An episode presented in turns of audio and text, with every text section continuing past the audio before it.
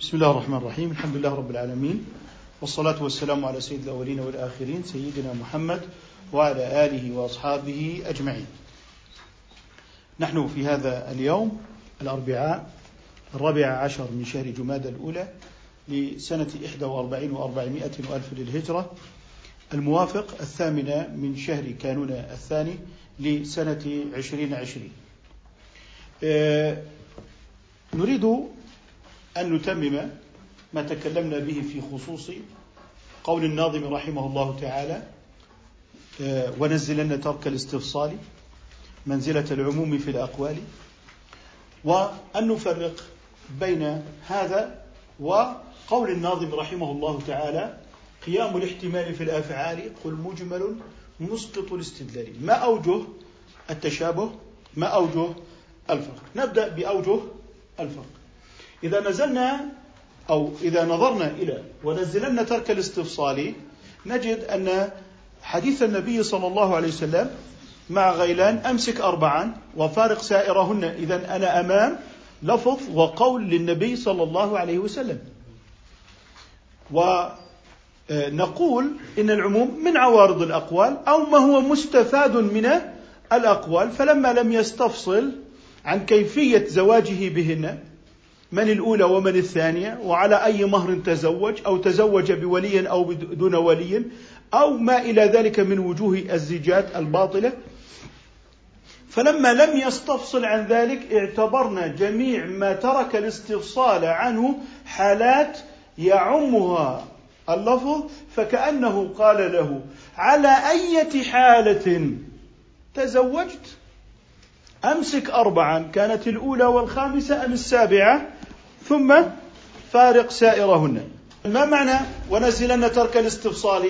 أي لما لم يسألوا عن أية حال كأنه يقول له مهما كان الحال الذي تزوجت فيه فأنا أقول لك أمسك أربعا أي أربع إذا عند الجمهور هو من البيان وفيه قول فيه قول. لكن قيام الاحتمال في الأفعال وهو ما ورد عن النبي صلى الله عليه وسلم عن ابن عباس أنه جمع في المدينة بين الظهر والعصر والمغرب والعشاء من غير خوف ولا مطر. جمع.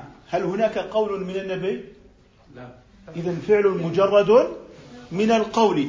فلما كان فعلا مجردا من القول وأن الدالة على العموم هو الألفاظ كما قلنا ما استغرق الصالح دفعة بلا حصر من من اللفظ. فكان هذا الفعل بلا لفظ فافتقر إلى العموم فلا عموم فيه. فعل رسول الله صلى الله عليه وسلم فعلا مجردا. هل هذا الفعل المجرد يعني سنة؟ يعني واجب؟ يعني مندوب؟ مثلا فإنك لا تستطيع أن تعرف. لماذا؟ لأن الفعل لا يحمل صيغة في الإيجاب أو الندب فهو يدل على الإباحة وقد يكون من باب المفروض. كيف نعرف أنه من باب المفروض القول؟ ففي قوله عليه الصلاة والسلام صلوا كما رأيتموني أصلي. وفي الرجل المسيء صلاته قال له توضأ وضوءك للصلاة. ثم قال له عليه اقرأ ما تيسر. وكبر ثم اقرأ ما تيسر. إذا بين له الواجبات. كيف عرفنا الواجبات؟ من مجرد الفعل أم من القول. من القول. إذا أزال الإجمال أن يكون واجبا أن يكون سنة أن يكون مندوبا. ما الذي أزال الإجمال؟ الألفاظ. لتأخذوا عني مناسككم. أي خذوا حجكم عني. فالأصل في أفعال الحج جميعها أنها واجبة إلا ما أخرجه الدليل. لماذا؟ لأن القول هو الذي دل على الوجوب. الآن في جمعه عليه الصلاة والسلام في المدينة لم يرافقه قول. إذا هو محتمل أنه جمع لحالة خاصة قد تكون مرضا. فيكون هنا الحديث لأنه ورد من جهة الفعل فقط مجمل باتفاق. مجمل باتفاق. ما معنى مجمل؟ أي مختلط لعله لمرض. مثلا لظرف به مثلا. فبدأوا بالبحث في الإجمال. فكيف يبحثون الإجمال؟ من أدلة أخرى. قال تعالى إن الصلاة كانت على المؤمنين كتابا موقوتا. موقوتا. وجاء الاستثناء في السفر وجاء الاستثناء في عرفة وفي المزدلفة وجاء الاستثناء في السفر. واضح؟ لكن لم يأتني فعل بلا مرض بلا خوف بلا مطر أن هناك جمعا. لذلك ذهب العلماء إلى أنه مجمل ويحتاج إلى التفصيل من الخارج أي إزالة الإجمال من الخارج. يعني من الخارج ماذا؟ يعني من الخارج. من خارج الدليل المستدل به وهو حديث ابن عباس رضي الله تعالى عنه. فوجدوا أن أدلة الشريعة المحكمة تقول إن الصلاة في الوقت إلا في الحالات المنصوصة. فأصبح هذا الحديث بالنسبة إليهم حديثا مجملا يعمل به فيما ورد فقط. وهي تلك الحالة التي فعلها الرسول صلى الله عليه وسلم ولا تتعدى لأنها حالة محتملة خاصة ومخالفة للمحكمات والأصول فاتفقت الأمة على عدم العمل بحديث ابن عباس. بالإجماع مع أنه حديث في صحيح مسلم. هل لأن الحديث ضعيف؟ لا هو صحيح. لكنه من جهة المتن جاء مجملا فيكتفى بالعمل به في الوجه الذي ورد فيه. فيكون قد عمل به أم لا؟ فعمل به في تلك الجهة الخاصة التي وردت عن عن النبي صلى الله عليه وسلم. إذا ما الإشكال الذي يقع في زماننا؟ أن هناك من يقلب صفحات السنة فيجد أن حديث ابن عباس أو حديث ابن عباس أنه من السنن المهجورة فيريد أن يحيي السنة من جديد. لكن الإشكال أنه أبعد الناس من السنة والأمة هي أقرب الناس من السنة والصحابة هم الأفهم بالسنة لكنه لم يقبل بفهم السلف إنما يريد تفسيراته الخاصة به هو. فيقول لك أنا أطبق السنة الرسول معصوم والصحابة ليسوا معصومين. آه، الإمام مالك وأبو حنيفة ليسوا معصومين ولا الشافعي معصوما فأنا أريد أن أطبق كلام المعصوم. فالمسألة ليست في تطبيق كلام المعصوم إنما هي في كيف يفهم. فإذا كان لا يفرق بين الإجمال والبيان ويريد أن يفارق الأمة وسلفها في هذا فهذا يعني أنه يسقط التكاليف الشرعية بأفهام خاصة به هو. إذا حديث ابن عباس ما رتبته في الدلالة؟ مجمل. مجمل يعني مختلط. يعني قد يحتمل هذا وقد يحتمل هذا لكنه لا يحتمل جميع الوجوه. كما قلنا فيما هو في موضوع حديث غيلان هو محتمل لجميع الوجوه ويعم جميع الوجوه. فكان حديث غيلان من باب البيان. كان حديث غيلان من باب البيان. أما حديث ابن عباس كان من بيان الإجمال. الإمام أبو حنيفة لما نظر إلى حديث غيلان أنه في الأحوال من باب الإجمال بحث عن البيان من جهة أدلة أخرى. وبالتالي فسر إجماله. لكنه لما أتى أبو حنيفة وأتى مالك والشافعي وأتى السلف على حديث ابن عباس فوجدوه مجملا ولم يجدوا له بيانا من القول. لم يجدوا له بيانا من القول فحملوه على وجه واحد وأنه يعمل به في الموضع الذي فعل فيه رسول الله صلى الله عليه وسلم وليس سنة مستمرة إلى يوم الدين. واضح؟ أو أنه يتأوله كما قال مالك أرى أنه كان في مطر. اذا يبدأ العلماء بتفسير النصوص المجملة على ضوء الإيه؟ المحكمات. أما الذين جمعوا بحديث ابن عباس فقد اتبعوا المجمل وهو المتشابه وهجروا المحكم. وما أكثر هذا في زماننا. وبذريعة الكتاب والسنة يهدم الكتاب ويهدم السنة وهو أبعد الناس منها. لاحظوا أن الأصوليين نظروا إلى رتبة حديث ابن عباس على أنه مجمل بينما نظروا إلى الأحوال في حديث فاطمة بنت أبي حبيش وفي حديث غيلان أنها من العموم وهو بيان وهي ظاهرة في العموم وإن لم تكن مستفادة من جهة الألفاظ. اذا نقول إن حديث غيلان وحديث فاطمة هي بيان عند الجمهور وعند أبي حنيفة مجمل. من حيث الأحوال مجملة لا من حيث غيلان. من حيث غيلان هي واضحة. طيب هل آه، أبو حنيفة قصره على غيلان؟ أم عممه؟ عممه. إذا نجد حتى أن أبي حنيفة يذهب إلى مجال التعميم واضح؟ لكنهم عندما جاءوا إلى حديث ابن عباس هو مجمل عند الجميع باتفاق. ما حكم تتبع المتشابه وهجر المحكمات فأما الذين في قلوبهم زيغ فيتبعون ما تشابه منه. أيهما المحكم؟ حديث ابن عباس في متنه أم قول أم أم المحكم قوله تعالى إن آه، إن الصلاة كانت على المؤمنين كتابا موقوتا؟ إذا المحكم هو إن الصلاة كانت على المؤمنين كتابا موقوتا فدفع المحكمات بالمتشابهات. وهذا ما نعيشه اليوم. الافتقار إلى طرق الفهم في النصوص مما أدى إلى الحالة النفسية في التفسير بمعنى هذا يفسر بحسب ما يقع في نفسه وذاك يفسر بحسب ما يقع في نفسه وهذا من الشر بمكان. وهو من أسباب الاضطراب وليس من أسباب الاختلاف. نحن لا نعيش حالة الاختلاف. نحن نعيش حالة الاضطراب. لا نعيش حالة اختلاف الجهابذة من العلماء كاختلاف المذاهب الأربعة المتبوعة. نحن نعيش اختلافات العامة المقتحمين لأسوار الاجتهاد.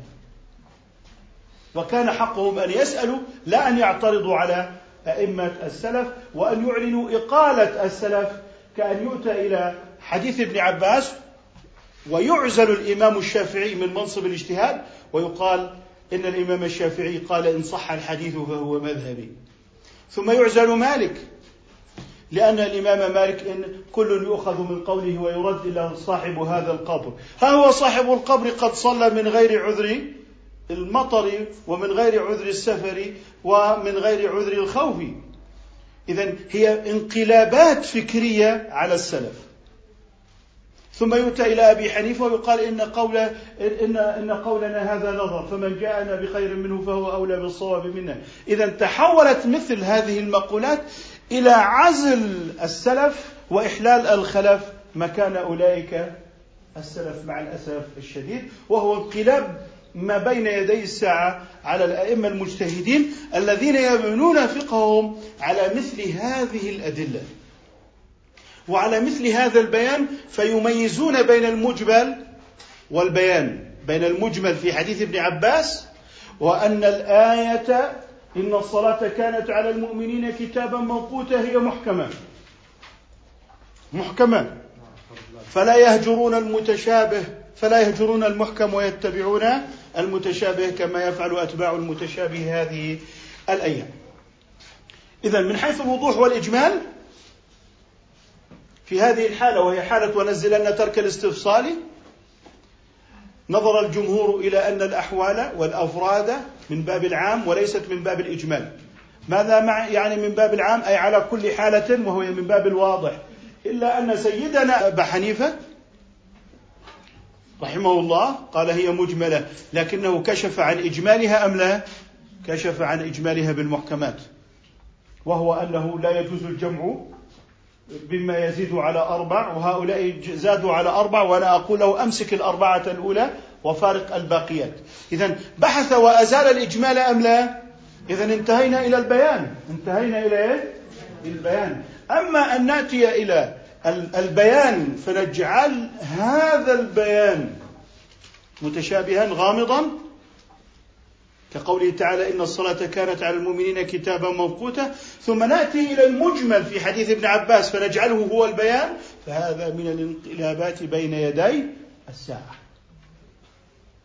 وهو أن يكذب الأئمة ويصدق العامة هؤلاء الذين اقتحموا باب الاجتهاد. واضح؟ إذا هذا ما بيناه في موضوع الفروق بين قول الناظم رحمه الله تعالى ونزلن ترك الاستفصال منزلة العموم في الأقوال والبيت التالي له وهو قيام الاحتمال في الأفعال. قل مجمل مسقط الاستدلال. واضح؟ فلسائل أن يسأل إن الصحابة الذين جمعوا مع النبي صلى الله عليه وسلم وتفرقوا في الأمصار فعلوا ما يفعله هؤلاء الناس الذين يعبثون بأوقات الصلوات اليوم؟ فيجمع لأي سبب من الأسباب. إذا نحن مع فقه الصحابة لكن كيف أخذ الصحابة فقههم؟ كيف أنهم أقاموا عمود المحكمات وردوا المتشابهات إلى عمود المحكمات فهدوا إلى الطيب من القول. وهذا هو الدين. أن ترد المتشابهات إلى المحكمات. ما فائدة المتشابه؟ ابتلاء الله للمجتهدين ابتلاء الله للناس إظهار آه، ملكة الاجتهاد عند أئمة الفقه عند أئمة السنة إظهار المحكمات. إذا نحن أمام موطن رفيع آه، ألا وهو موطن الاجتهاد وهو أن الاجتهاد من شأن الأئمة لا من شأن العامة وأن النظر في الأدلة إنما هو للأئمة ولذلك عندما نقول أدلة الشريعة الكتاب والسنة والإجماع والقياس هل القياس من أدلة العوام؟ لا إنما هو من أدلة المجتهدين ما دليل العوام؟ المجتهد فيعرف المجتهد الحكم الشرعي عن طريق النص. أما العامي فهو يعرف يعرفه بواسطة المجتهد. وهذا قوله تعالى فاسألوا أهل الذكر إن كنتم لا تعلمون. إذا إذا كنت لا تعلم اجتهد ولا اسأل. إذا حقكم السؤال وليس من حقكم الاعتراض.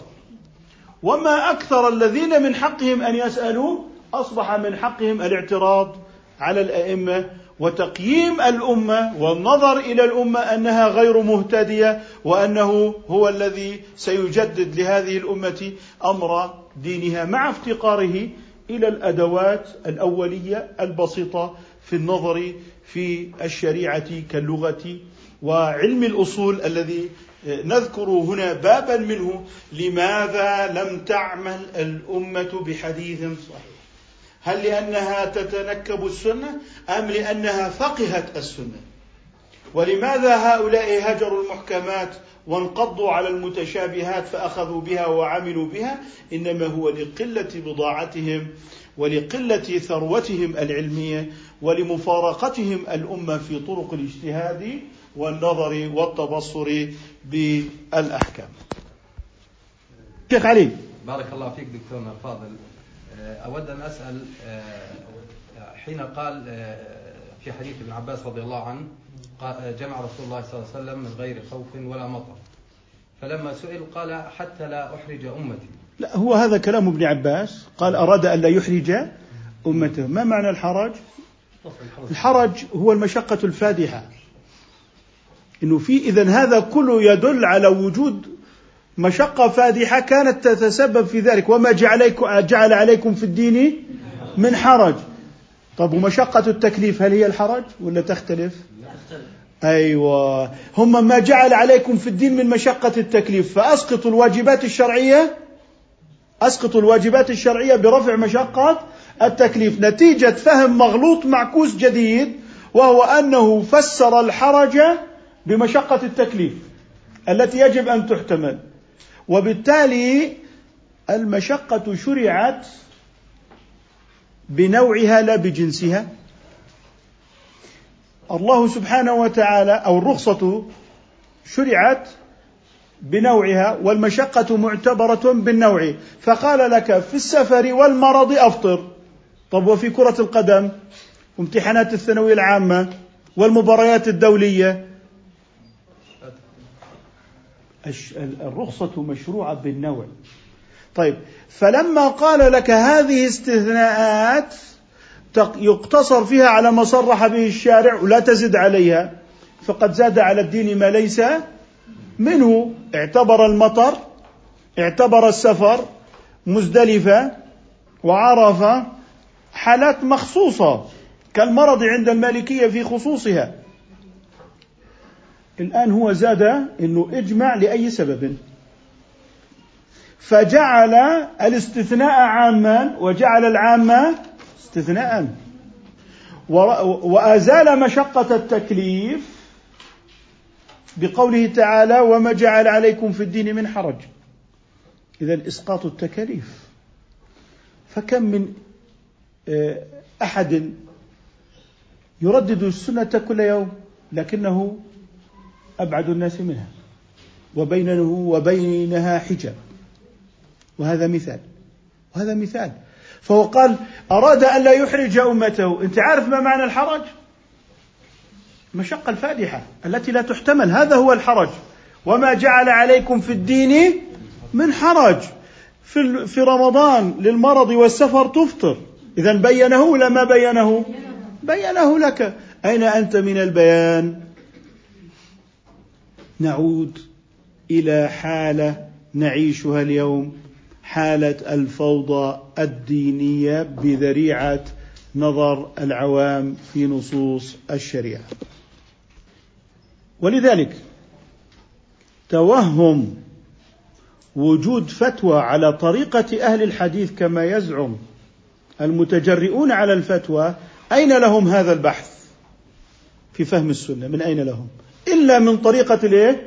الأصوليين. لذلك نحن مع الأسف نعيش حالة من الانشقاق على المدرسة الفقهية وركلها ثم ضرب المدرسة الحديثية بالفقهية. وصناعة صدام مفتعل بين علوم الشريعة والصناعات الكبرى والثقيلة فيها. إنه فتوى على طريقة أهل الحديث إذا استبعد المذاهب الأربعة. أين مذهب أهل الحديث في الفتوى؟ أين هي مذاهبهم؟ أهل الحديث هم الذين أفتوا بمقتضى الحديث وهم الشافعية والحنفية والحنابلة والمالكية. هم الذين قالوا بحجية الحديث في مقابلة من؟ من أنكروا السنة. وليس أهل الحديث مقابل المذاهب الأربعة وصناعة الشقاق الداخلي بين أهل السنة على نحو غير مسبوق. لا يوجد أصول فقه على طريقة أهل الحديث كما أنه لا يوجد مصطلح الحديث على طريقة أهل الفقه كما أنه لا يوجد نحو على طريقة أهل الحديث ولا يوجد صرف على طريقة الفقهاء. ولا يوجد هذا الصدام عبر التاريخ الإسلامي إلا أن هناك من أراد أن يكب على النصوص دون أدوات النظر في النص ثم يريد أن يفتعل شقاقا داخل أهل السنة والجماعة لصناعة صدام بين المحدثين والفقهاء. وهذا الصدام مفتعل. فمجال الحديث إثبات النص ومجال الفقهاء فهم النص. فمنذ متى كان هذان يصطدمان إلا في هذا الزمن المعاصر؟ لذلك علينا أن نحذر من الانشقاقات التي تحدث داخل البيت السني بذريعة هذا للحديث وهذا للمذاهب الأربعة. لو جئنا إلى أصول الفقه ما هو الدليل الثاني فيها؟ السنة. طيب كيف يكون هؤلاء ليسوا بأهل حديث؟ إذا كان هؤلاء الذين قالوا مصادرنا الكتاب والسنة ليسوا من أهل الحديث فمن هم الذين من أهل الحديث؟ الشافعي من أهل الحديث؟ مالك؟ أبو حنيفة؟ كيف تريدون أن تصطنعوا صراعا مفتعلا لتمزيق أمة لا إله إلا الله ولتمزيق البيت السني ليصبح علميا متناثرا على شكل شظايا. لا يعرفون كيف يجمعون في المطر. منهم من يجمع ومنهم من لا يجمع. أصبحوا مضطربين في معنى الإيمان والكفر والإيمان. اذا نحن أمام انشقاق على أهل السنة والجماعة. فلا يوجد عندنا من يسمى بأهل الحديث ليس شافعيا أو مالكيا أو حنبليا أو حنفيا. من هم رواة الحديث؟ مسلم من شو... الإمام النووي من شراح مسلم أليس كذلك؟ وابن حجر. هؤلاء من أهل الحديث؟ شراح السنة في الغالب مالكية. رواتها ومدونوها في الغالب شافعية. هؤلاء ليسوا أهل حديث؟ إذا نحن أمام آه، حقيقة آه، انقلاب. على الأمة. ويجب أن نكافح هذا الانقلاب. ويجب أن نقف في وجه هؤلاء الانقلابيين على فقه الأمة. في أنهم يريدون أن يصطنعوا لنفسهم فقها منبترا عن جذور هذه الأمة في سلفها الصالح ويريدون أن يقولوا إن هناك فقها على طريقة أهل الحديث وماذا لو خرج آخرون من الفقهاء سيقولون نحن سنضع حديثا على طريقة أهل الفقه. كيف يصبح المسلمون وكيف يصبح أهل السنة في هذا في مثل هذا العالم المضطرب والمشتت أصلا. نكتفي بهذا القدر إن شاء الله تعالى.